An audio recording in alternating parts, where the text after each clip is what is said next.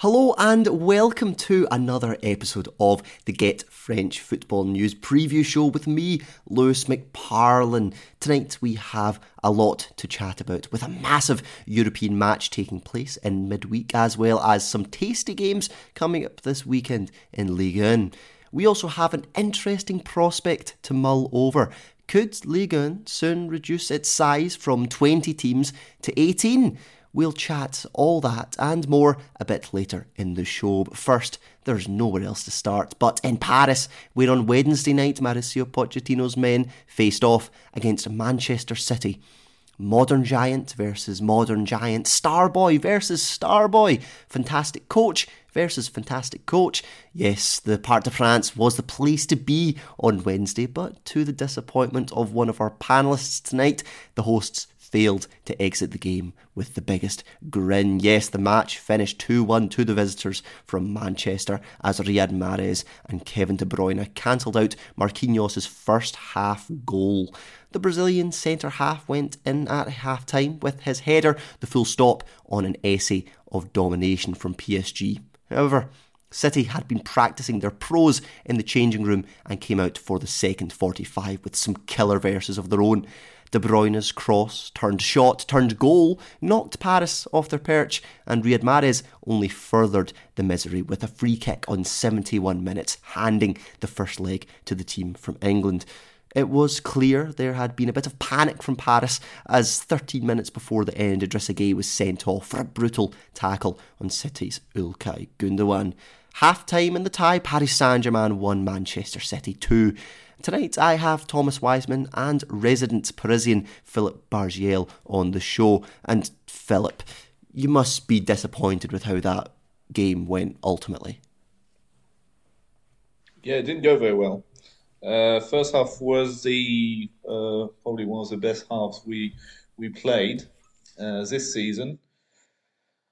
Great, uh, great, great turnout, especially after what we did against uh, Barcelona and Bayern. And you know what? Second half, I've I've uh, I've listened to a lot of people talk about this game, talk about uh, being uh, playing a 4-4-2 with Verratti as a left winger, something he doesn't really play that often.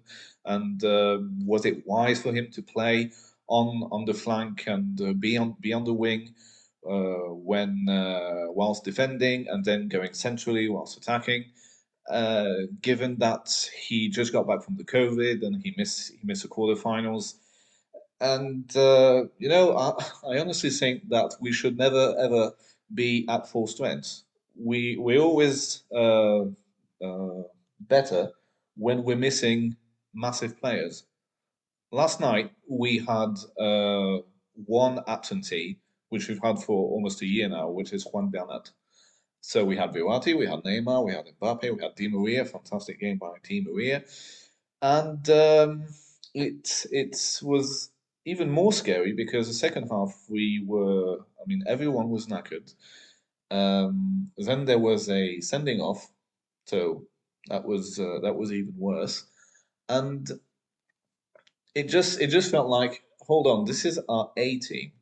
We've got lesser players, lesser players on the bench, so basically we're losing, playing very very badly, and we've got no options on the bench. I mean, the options are are there. I mean, there's Moise Kean and there's Icardi.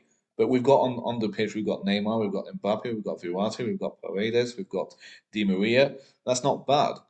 And it just feels like it just feels like when when we have injuries, we're thinking, well, if we get knocked out, doesn't matter because we weren't at full strength. And here we were at full strength, but so many things went badly. And most of those things I called uh, Neymar and Mbappe. And uh, it really it really feels like one of them should injure uh, uh, should get an injury against Lens on Saturday, and I'm sure we'll we'll, we'll do just fine uh, at the Etihad Stadium next Tuesday. That's maybe you know maybe uh, some kind of a psychological thing, but I'm convinced that uh, if if if a major player is missing, then well, except from Gana Gueye, obviously, uh, then we'll do uh, yeah, we'll do we'll do something. We'll do something at the Etihad Stadium. But it was yeah, it was just it was just so frustrating, and also having having the two the, those two play in a 4-4-2 and not defending at all, um, and just not not being yeah, just not not being uh, in the mood for a big big Champions League game. I mean, this is what why why they're here basically. This is why they're earning so much money. This is why we bought them from Monaco and uh, and from Barcelona so they could play this type of game, and they just didn't turn up, which you know we really didn't expect. The game yeah. was, I mean, yeah. I mean, in a lot of games we've seen through through Mbappe's career, especially in the big matches. I mean, we talked about a few weeks ago. The big away games, especially, he does usually turn up, but this just wasn't really one of them. I mean, the the GFFN Twitter uh, channel kind of summed up. They said he was chasing shadows. I imagine you agree with that, Philip. Yeah, he was. He was, and uh, and uh, we've had this discussion with Eric a couple of weeks back. I think it was after the Barcelona, well, a couple of weeks, maybe a couple of months now. Uh, I think it was after the four-one win at Barcelona, where Mbappe played on the wing and he was he was on the left, and you know he had time to run forward, and so he got the ball from deep, uh, mostly from the uh, from the center uh, center circle on the left hand side, and he was able to run and one and one and one. You see Mbappe being frustrated by deep, deep lying uh, defenses like uh, like Strasbourg or Metz or Angers, and being frustrated because the defense is playing so close to the goalkeeper. This wasn't exactly the case, but first of all, I mean, let's let's do let's say something. Ruben Dias and uh, and John Stones did have a good, game. I mean, they defended well. It's just not uh, it's not just those two who played badly. I mean, they, they the two City centre backs were very good, but. Um, as, uh, I honestly think that the guy should should not play up front. He should be he should be as a winger. His two his two uh, best two games uh, in his career was against Argentina in uh, in the Russian World Cup for France and against Barcelona, and he was he was as a winger.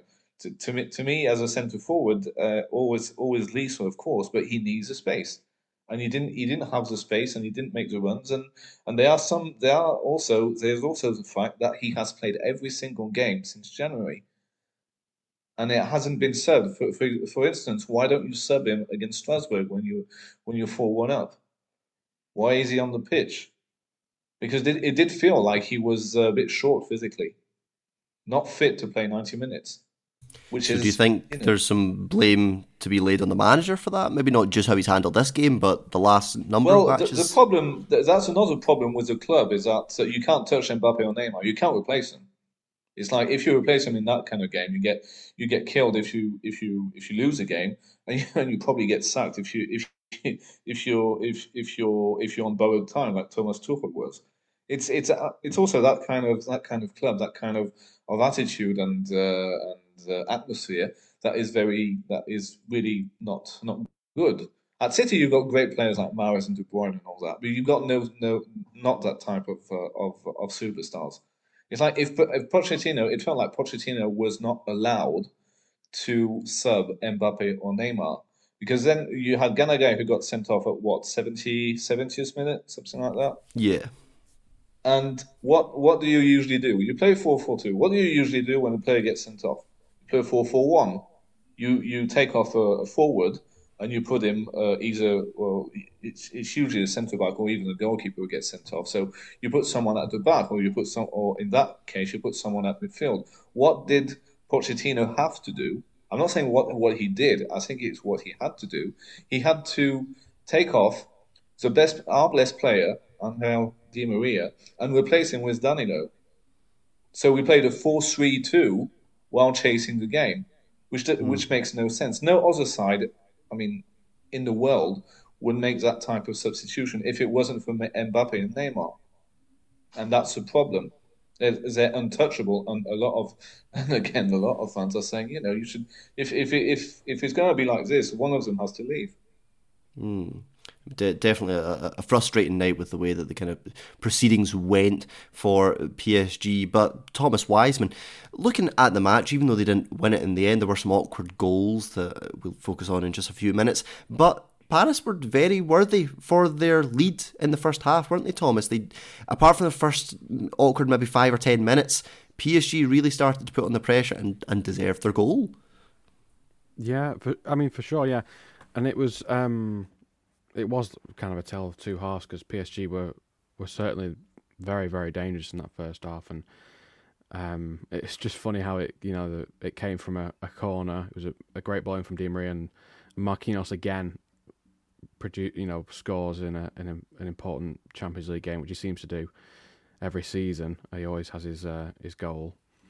Um, but yeah, they, they they were they were dangerous in the first half, and I think out of all the players, really, Di Maria was the one that I think in the past maybe he's not not, not stepped up in, in the big European games, but in in this game he was the the best of the front three, um, and he was just so he, he's such a, a, joy to watch. He's such a clever player, um, and he, he, never seems to to to give away the ball in them and the positions, and, and his delivery is just so so dangerous. Um, but they just uh, when they went one 0 up and they were they were dominating the game, you just sort of thought they need to get a second here because City could easily bring this back, and then all all they've you know all they've done goes goes to waste really, and it and it, it turned out that, that was that was going to happen. Thomas, what do you think of the two goals then that were conceded by Paris Saint Germain? I mean, as much as City, I think Phil should probably answer this question instead of me. Uh, Phil, come okay, Phil, come in. the two goals in the second half. Then, I mean, as much as City did put pressure on Philip. The two goals weren't exactly extremely well crafted, you know, lots of build up goals. They were a direct free kick, which went through a champion, Champions League semi finalist wall somehow, and a cross turned shot, turned goal. Philip, that must be probably the most annoying thing to watch as a fan.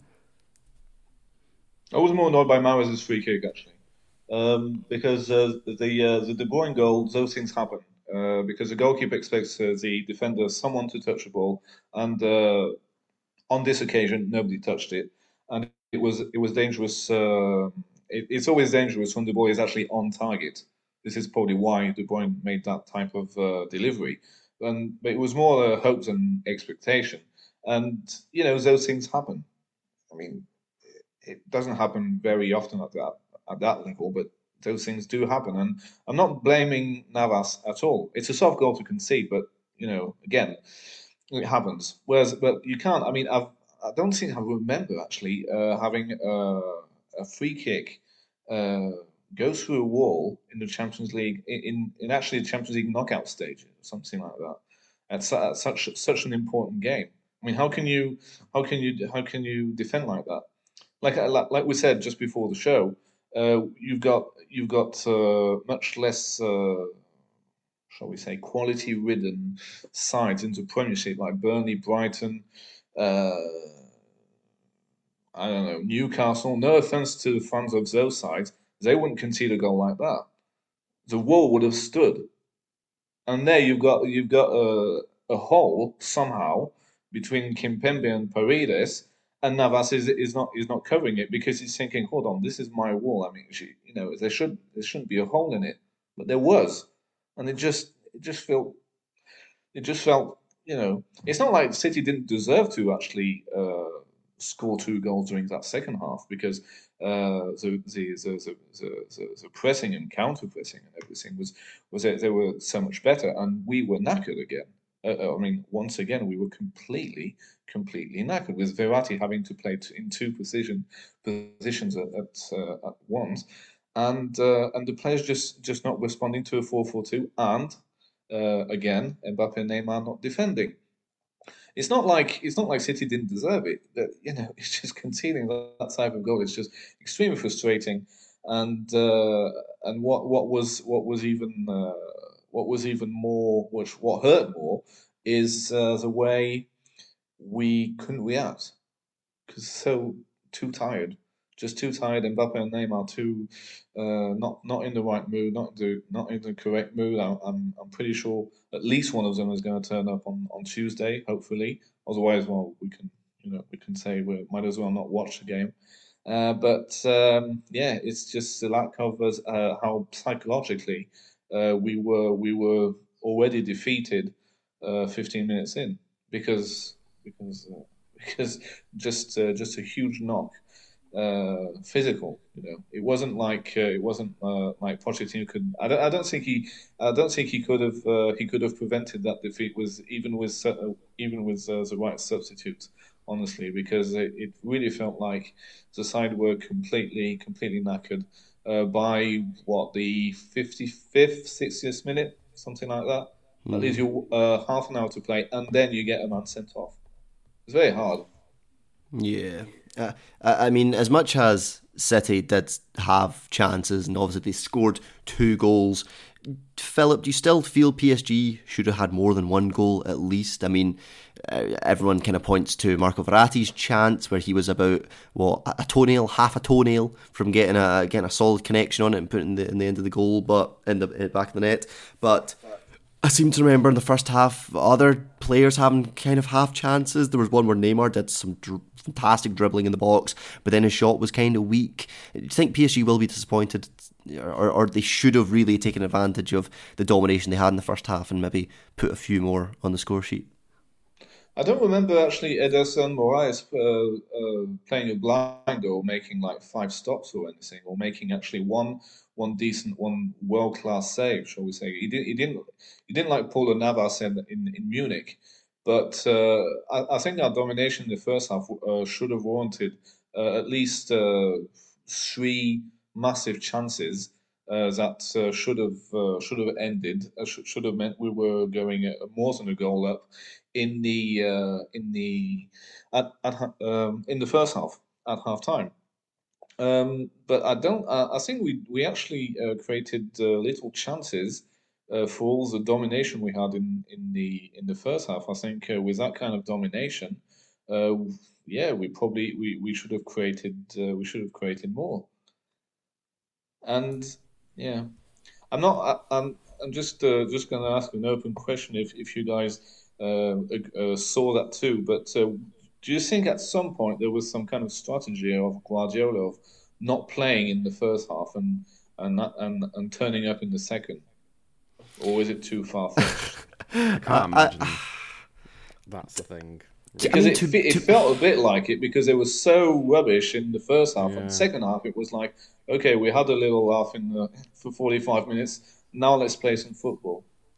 I mean, and I kind of know what you mean because in the first half there was a lot of City possession with just no. It didn't even look as if they had much of an intention of, of trying to do anything. Like they didn't play with the number nine, of course. People say that, but like whoever was filling in for the for the number nine position, sometimes it was Foden, sometimes it was Mahrez.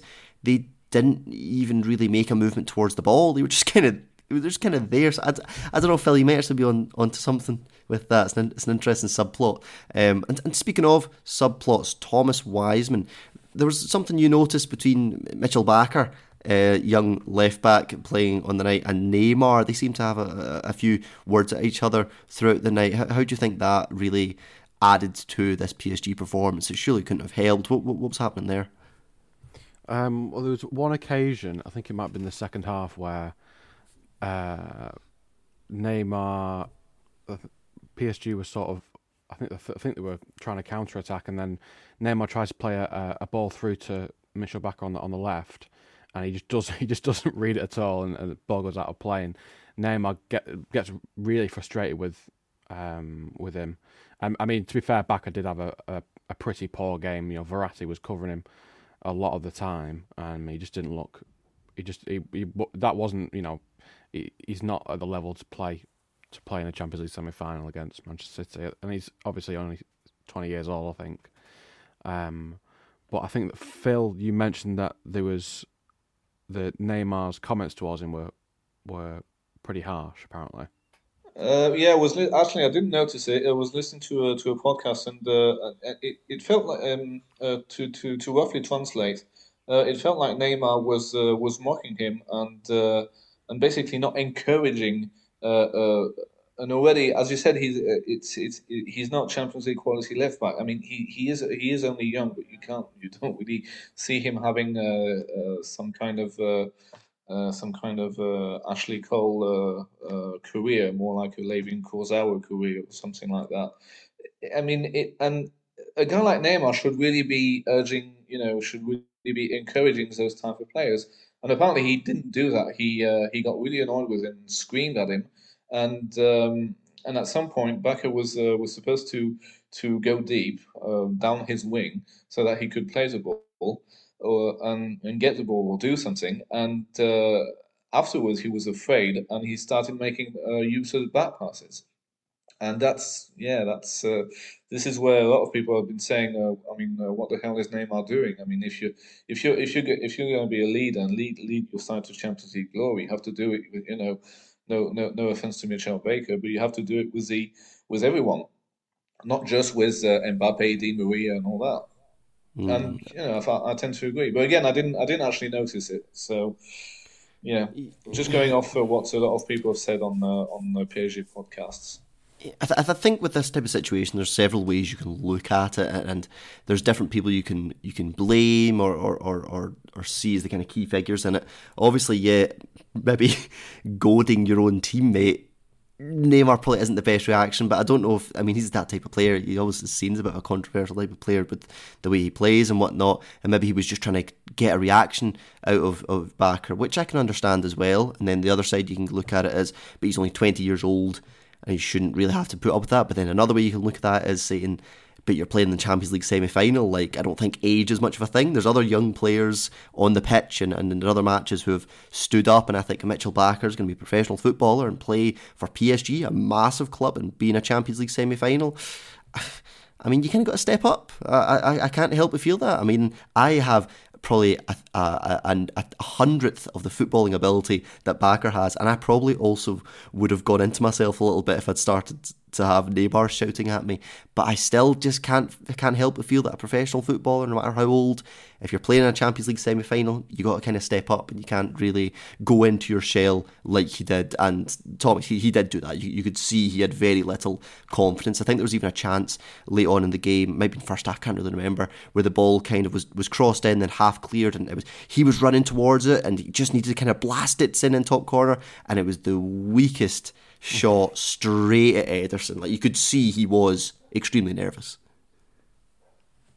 Yeah, and it's a shame, and you know, it, it, I guess it just depends on the, the personality of the player. You know that they can react to different um, different situations or different um, what what teammates you know how they support them. Is it is it that they they do berate them or they you know they put their hand on their shoulder and just say you know it's all right, just continue, carry on, and and uh, try to do better or whatever. But it seems like yeah, he didn't really take the take the um, the comments from Neymar very well. But didn't really seem to appreciate it, did he?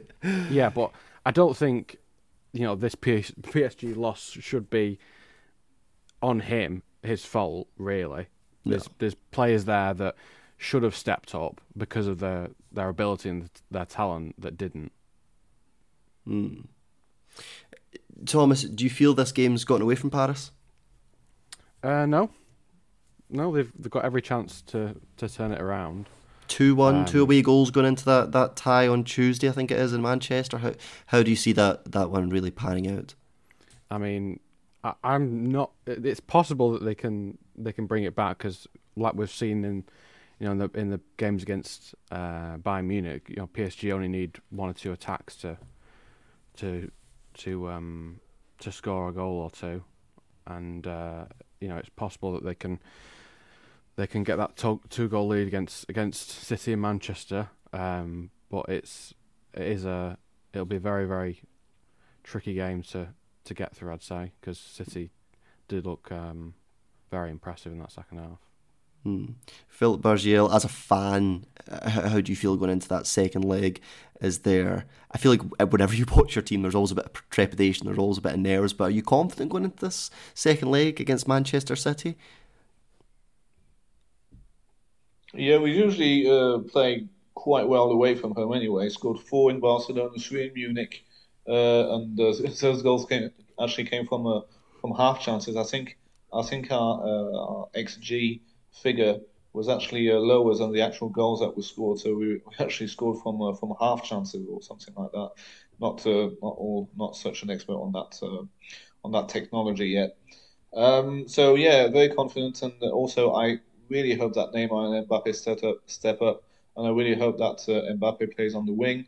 And uh, if he does, then uh, you know, so I think one one of Kyle Walker or Joao Cancelo or Zinchenko. Um, will have a bad uh, a bad night. And uh, you know, I, I, mean, knowing knowing those two, they, they can't just say, okay, it's only a Champions League semi final. I mean, they, they they want to they want to, to to make it to the final because that's what they're. I mean, that, honestly, that's what they paid for. So. Uh, I believe that they'll make the effort. I'm not saying that we're going to go through. I'm pretty confident we're going to score, but I'm really, I mean, I'm usually extremely shit with predictions. So don't uh, don't count, uh, don't don't bet anything on that.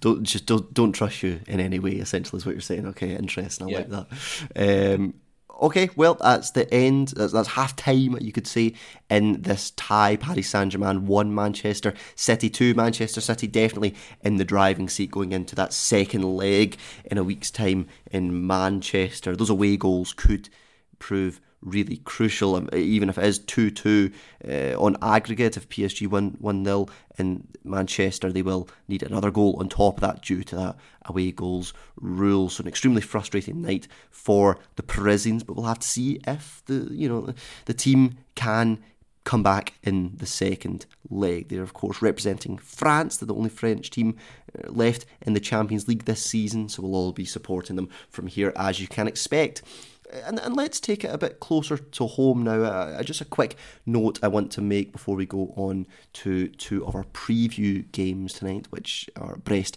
versus Nantes and Dijon versus Metz. There has been a news story flying about over the last few days about the possibility of Ligue 1 reducing its number of teams from 20, as it is now, to 18 by the year 2022.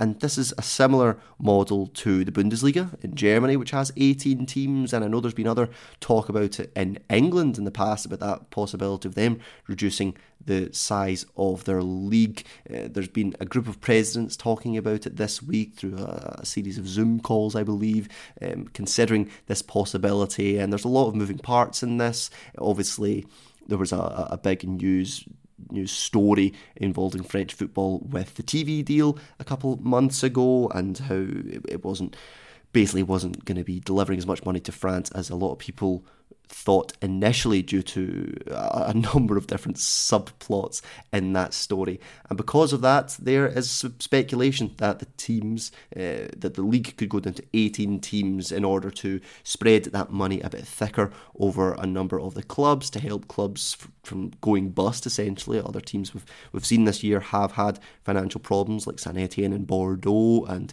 this would be in a, a, bid to save those teams a bit more, spread the money about a little bit, uh, even though there would be less games broadcast every season. I think it's 38 less matches would be broadcast with an 18 team setup. And Philip Bargiel, what's your opinion on this one? For it or against it? Uh, definitely against it, of course. Uh, because uh, it's making uh, more games for the Champions League, and uh, I honestly reckon that we've had enough Champions League games as it is. Uh, so for Saturday, it's not already qualified. We've got six group stage games. Then two plus two plus two, and then the final. I think that's uh, I think that's enough. And um, and the uh, football should should be about uh, league football first and foremost. Um, that's where you know that's where all the uh, the youth players are are being uh, are being trained. The academies. So uh, yeah, definitely against it. And also, we've uh, I remember the dark ages where we actually had a, a team with with 18 sides, and it, really wasn't uh, really wasn't pretty. Um, I just don't yeah, I just don't think that uh, it would uh, it would actually it would actually work. And uh, knowing the the French league, so the LFP. Um, I reckon that they'll make it's it's already, it's already hard enough for League 2 sides to enter uh, Ligue 1 because uh, you've only got the top two who go up, and then you've got the the you've got fifth who can actually go up, uh, which actually you, you you actually have the same thing in England, but it's even more, uh, shall we say, uh, sordid than than in England, as the fourth hosts fifth, and the winner of that plays against third, and then the winner of that plays plays a playoff against who's whoever's 18th in Liga. I just can't see the LFP if we go to back to 18 clubs. I'm pretty sure that they'll say, okay, two go down, two go up. That's it. or something like that, and it just it, it will just make things even more difficult.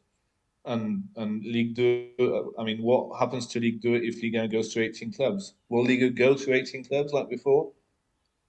I just yeah, it's just it would be a huge step, huge step uh, backwards for me, of course seems like this story is gathering a bit of pace, though. A lot of the presidents reportedly are on board with this, uh, with with Lyon President Michel uh, Jean Michel Aulas, part of the, the team, talking about it at the moment. And you know, there was even chat about the, the league going down to 16 teams, I believe, but they thought that was a bit unrealistic. But it does seem as if many of the, the big men and the big women in French football are on board with this, with the, the head of, of the TV, the, the bigwigs and the TV rights deal, and the bigwigs of LFP and the bigwigs of the clubs all seeming to be on the same page with this. We have seen so many magnanimous changes in football over the last few seasons, over the last few weeks even, uh, and it seems like this could be another massive change coming to French football. Love or hate it, it seems as if it's gathering a bit of pace and could be enacted as quickly as the 2022 23 campaign. So we'll keep an eye on this new story as it develops. Like I said, only really been brought back to the fore this week. It was discussed on the 27th of April. Uh, but yes, this could be something really bringing itself to French football sooner rather than later. But let's move on to some of our previews for this podcast. And we're starting off with Brest versus Nantes. Uh, we've been meaning to get a, a, section for Nantes for a few weeks now with their recent uh, exploits in the league. Antoine Kombouaré, of course, has taken over the last few matches as manager and it's been better than it was, but it's still been a bit of a slow start to life in Nantes. As they stand, they're currently 18th in Ligue 1, which is the relegation playoff place for those unaware, um, which would mean that they would face off against one of the Ligue 2 teams should they stay 18th uh, at the end of the season. Thomas Wiseman, Kombouaré's come in and results have improved a little bit, but it definitely isn't the type of form that you'd be desiring to get up and away from this relegation dogfight. No, um, and I think this. I think they are four points away from from the team above them, which is uh, Lorient. Um, so I'm on. I, I think we discussed it before the before the podcast, and um, we sort of all were unanimous in saying it wouldn't be the worst thing if Nantes got relegated in some ways, just because of how much of a basket case that that club has has become, unfortunately. Um, and you know, they, if they stay, I think they're joint on points with Nîmes. If they stay in 18th and have the playoff uh, round, there's a good few teams in League there that have been playing some better football than than Nantes, so they they would be in, in danger of going down for sure. You said also also to mention, sorry, uh, of course, it's Jet. They've uh, only just in the past few hours uh, activated the option to buy on our uh, loan deal, which I think is about seven, seven maybe eight million euros. Um, which I thought was interesting. So I'm guessing they're just going to try and flip him for for a profit. Who's that for? Sorry, Lafont. Oh right, okay, okay, okay. Yeah, he he'll be a you know young French goalkeeper. He'll probably be up for a number of clubs, maybe a return to Italy mm-hmm. or, or something. I mean, there are saleable assets in this Nantes team that you could yeah. have a look at if they do go down to League Two. There are players I would definitely take. A lot of clubs would take off their hands, maybe for not a lot of money. So there are, you know, the, it's not the darkest time for Nantes if they do go down. I mean, it's never nice to see your team get relegated. But Thomas, you did say that that it not have turned into a basket case in recent years. Do they seem like a team that almost I don't I don't want to sound too patronising here, but almost need a relegation just to kind of reset. We've seen that with a number of teams in the last few years. I think we France. said the same thing about Toulouse last last season actually when yeah. they went down, and they look like they well they're definitely in contention of coming back up. Um, they've sort of turned it around in in uh, in League Two, so it could be, it it possibly could be, but I mean Toulouse did get a takeover, and don't see Kita selling the club really. Um, for for Nantes. So uh, I I won't be as confident to see them bounce back up as as perhaps we, we thought well, uh, what we've seen Toulouse um, possibly could be doing this season as well. Yeah, I mean, if you look at League Two, we have had a lot, a lot of big teams playing in that league in recent years, and you know many of them do come back up and have a really successful time. And the main one mm-hmm. you can look at obviously is Lens this season. They've been playing some of the best football in the division, despite not being in League 1 for about five years, five six years, been playing a lot of League Two football. But they've come up and they seem as if they're going to be a team now who are kind of here for the long run. You can't really see them getting relegated over the next few years. So, I do not have this opportunity at the moment if they don't stay in the league to do something that Lens have done. You know, put a bit of money in, have a bit of a reset, no. maybe a, a change in ownership. I, I, don't know how that would work. I, I don't see that happening, unfortunately. How so? Um, they've they're well, they're not a very well run club. Um, it's well known that uh, Kita is a pretty terrible um, president and and all the stuff about them. The supporters playing clown music at their training sessions and and whatnot, um, and and uh, and stuff like that. So it's it's it's a it's a sad state of affairs. Obviously, they're, not down like uh, other teams, um, so they'll they'll continue to fight, and they've got some important games coming up. Obviously, they're playing um, they're playing Brest this weekend, who are, basically safe. Uh, I think they've got Bordeaux, maybe the week after. Yes. Um, so that's a that's a huge game because Bordeaux are, are, not far off them, and mm. obviously they're in a, a well a worse situation uh, off the pitch than than Nantes as well.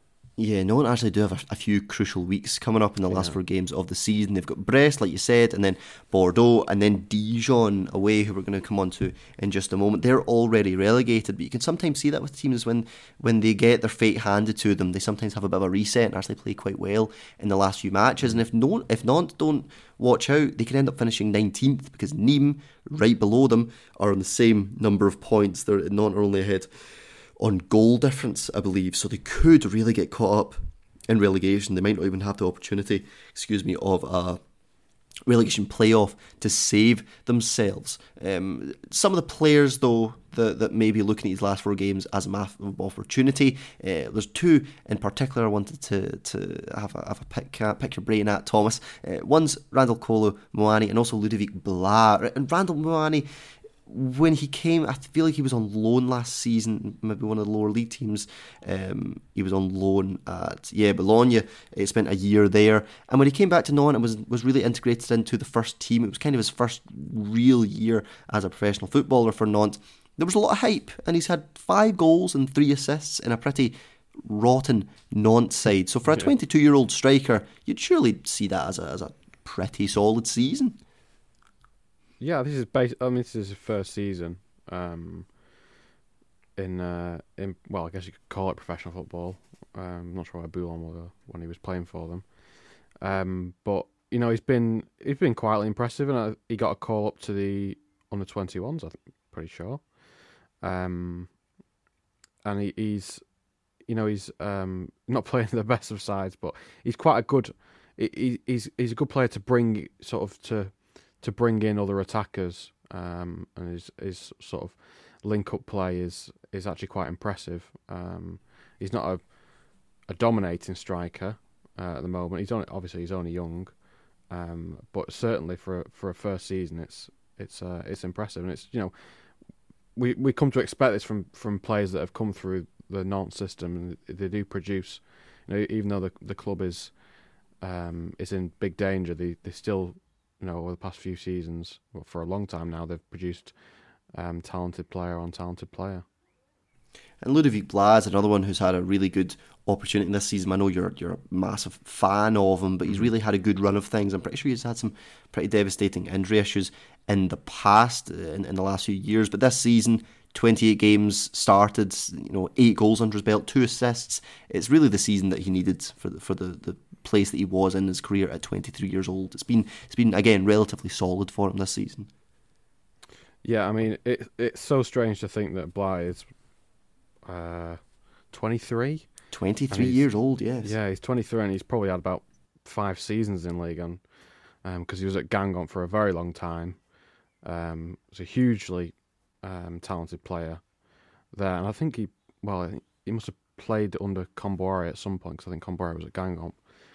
Um, and uh, no, you know, he's, is probably his best best season so far. You know, he's he's a very dangerous player.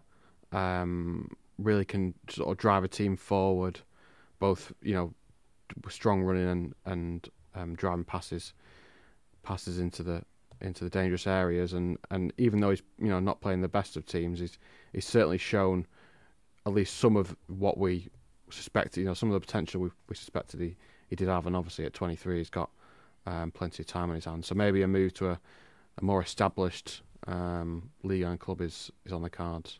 Hmm. And and Philip Bargiel, if Nantes fail to get themselves out of the mess that they're in, they do go into a relegation playoff with one of the League Two sides next season. You know, some of the teams they could be coming up against is, is Clermont, who I know Thomas you're a massive fan of, uh, Toulouse as well, only got relegated last season, Grenoble as well, though, Auxerre, even Paris FC could get themselves into those playoff spots. Do, do, do you see Nantes getting past many of those teams? There, there are some clubs there that have played some really nice football this season in the second tier, something that Nantes really haven't done much of this campaign, Philip. Well, there has been seasons where League Two sides just got up because there was uh, the, less less bad, uh, you know, uh, best of a best yeah. of a bad bunch, uh, shall we say? But not not particularly uh, goal hungry or goal savvy or you know, playing uh, playing nice uh, nice stuff up front. But in Troyes, Toulouse, and Clermont, Ligue 2 have some uh, really, I mean, I, I, would say league and quality sides, given the uh, the spirit with what uh, with um, how how they are playing, and I think they would give Nantes um, really uh, a game. just just to say that a lot of followers of French football would back whoever is playing Nantes at this minute in time, including Nantes fans, because Nantes fans are really anti Kita, and uh, all they wish for is for him to sell, and uh, them going down would actually uh, mm. go in go in that favour. So I think, yeah, I think the the, the playoff would be would be quite uh, quite an interesting affair. It usually it usually is anyway, most years, but uh, obviously we didn't have that last season. Um, but, but um, yeah, I can see I can see this. If it's uh, if it's uh, whoever comes third out of Troyes, Toulouse, and Clermont, I think we'll have a nice, uh, a really nice tie, and um, and that Nantes would be in real danger of going down. But again, um, I, I do. I do reckon that uh, Nîmes and Dijon, uh, Dijon are, are, officially down. Nîmes uh, not not in not in great shape. Um, I do I do reckon Nantes have a better size than Nîmes, so they might finish uh, in that playoff spot and uh, whoever, whoever they meet, they're going to have a, a rough time uh, against because aside from Blas and Muani, which you just mentioned, uh, I mean, going forward is it's really not that good.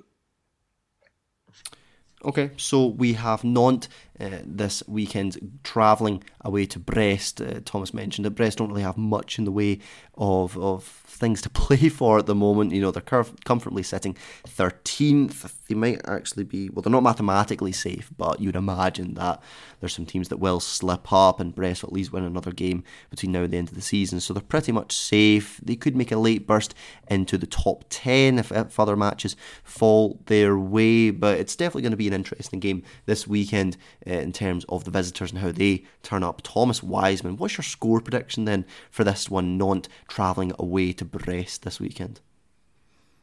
Uh, I'm going to give it a one-all draw. A one-all draw. And Philip Bargiel, how about you?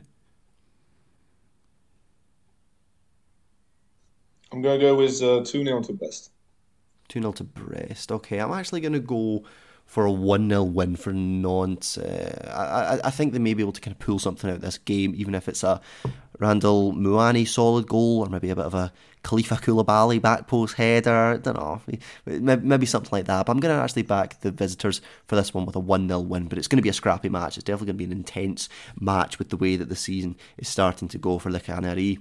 Uh, okay, and let's go on to our final match of the podcast. This is Dijon up against Metz. Dijon sadly at the bottom of the table, and last week, due to their really bad defeat to Rennes. I think it was 5 0 or 5 1 or whatnot. They have been relegated from Ligue 1. A five year stay in the top flight of France, but that has now come to an end. David Linares was brought in as manager a few months ago in an attempt to save this sinking ship, but the ship has sunk and Dijon will be playing some Ligue de football next season. And, and, and Philip Bargiel, we've talked about this team before. Us saying that we still to this day think their squad was pretty solid, but they just seem to be missing something this season. They were really way off the mark, and they at the moment have only picked up 18 points, which I believe is matched with Troyes as the lowest points tally in Ligue 1 of all time. Philip, it's definitely not been a fantastic season for the Mustards. For the Mustards, no. Um, we we said that the, the side was not uh, was not that bad, uh, but ju- it just never never seemed to, to click and get get in a run where they could uh, uh have some uh, have some clean sheets in uh, in in a certain way goalkeeper not uh, not too bad. You had some uh, some big guys at the back like uh, Manga, Koulibaly, uh, Fouad, Fouad Chafiq, who's a, who's a decent decent fullback. Midfield and attack, it's it's kind of the same thing. Sammaritano is a you know it's lots of movement, uh, always always dribbling uh, down down the wing up front. You have uh, you have Konate, you have you have Scheidler. Well, Scheidler's yeah, actually not not that good, but you know, I mean, there, there are there are worse sides that stayed up, so that's why uh, at some point uh, I was saying, uh, you know, there's a team that they should they should dig deep and try and first of all try and not concede any goals. But unfortunately for them, that hasn't that hasn't happened very very often. Um, just looking down the scorelines, it's it's happened just just five times to Dijon this this season, and that's that's the first problem because in the game, if you want if you want to stay at first of all, I mean, you have to to to keep it uh, nice and tight at the back, and it just yeah, it just never happens. So once you once you don't um, settle this problem, uh, then you've got uh, a problem of uh, trying to score more than than the, than the, opponents, and that's no that's where that's why there's no not much surprise why Dijon only won three games this season, and why they're only on on 18 points. I don't. However, I don't think. I mean, not would not going down would be a structural problem because uh, they are a Ligue 1 club and uh, they they do want to stay there. For Dijon, I mean, they had had a nice one in in Ligue 1, uh, but I don't think it would uh, it would actually cripple the club, and I reckon they'd uh, they'd fit into the Ligue de Ligue de landscape Hmm. Um, not perfectly, but I think they'd, uh, they'd settle in. And if they don't uh, lose too many quality players, they do have some, not much, but they do, um, then they'll uh, they'll be uh, they, they won't be ridiculous, uh, shall uh, shall we say? I don't think they'll do they'll, they'll do what some sides have done and go down and then then go into extinction due to mismanagement. I, I reckon they'll they'll try and rebuild and uh, see where it goes from here. I mean, Toulouse were in a right state last season. Uh, they had a very poor start to, to, this season, losing at home to Dunkerque, who are uh, actually in the relegation spots in Ligue 2. And uh, look at Toulouse now. I mean, they they did uh, some uh, some good some good recruitment, some good movement. They're playing some good football now, and they're probably going to to join to to play Liga again. So I, I, don't think it's going to be that uh, that, that much of a of a catastrophe uh, of a shambles for Dijon as it could be for Nantes, for instance. So Thomas Wiseman, if, if you're looking through this Dijon side at the moment, team that's going to be getting relegated at the end of the season, who, who, are you looking to, to pick up for a bargain? Who's some of the guys that you would go, yeah, I'll have him. Yep, I'll put him. He's right back. He can go back up goalkeeper. Because there's a lot of players that just going through the squad now you teams could do a good job with. There's a there's a good squad here somewhere if it had the right management and the and the right coaching. Is it? I, I don't think it's a very good score. I think there's some. I think there's some. Okay, let me. The, how about I'll go through. Main, I'll go through some of it if you want. I like Anthony Racioppi, even though he had an absolute rotten second half of the season. Uh, you've got guys like Jonathan Panzo who showed quality sometimes. I know, I know, Phil, I know. um, who else you got? Ngonda Muzinga. I saw him have a really good, hmm. a really good match once, so that means he must be incredible. Um, you know, other guys like like uh, Papi, uh, he's on loan. Papi Cheik, Didn't Dong, uh, Bersant Celina, I definitely don't hate. I think Bersant Celina's a pretty solid player. Munir Traore, my God, we were nominating for Player of the Yeah, Year. What was it last season or the season before? He's but he's fell off a cliff. Been yeah, pretty shocking. But if you can, I think that he he's gone basically. I think I, I'm surprised he didn't leave in the summer. Actually, yeah, I think he was very close to leaving for a, a, a good sum. I think it 15 million. The the sum that was was touted. I doubt they'll get that for him now, but no, he'll he'll definitely be gone. Um, maybe Mama Balde.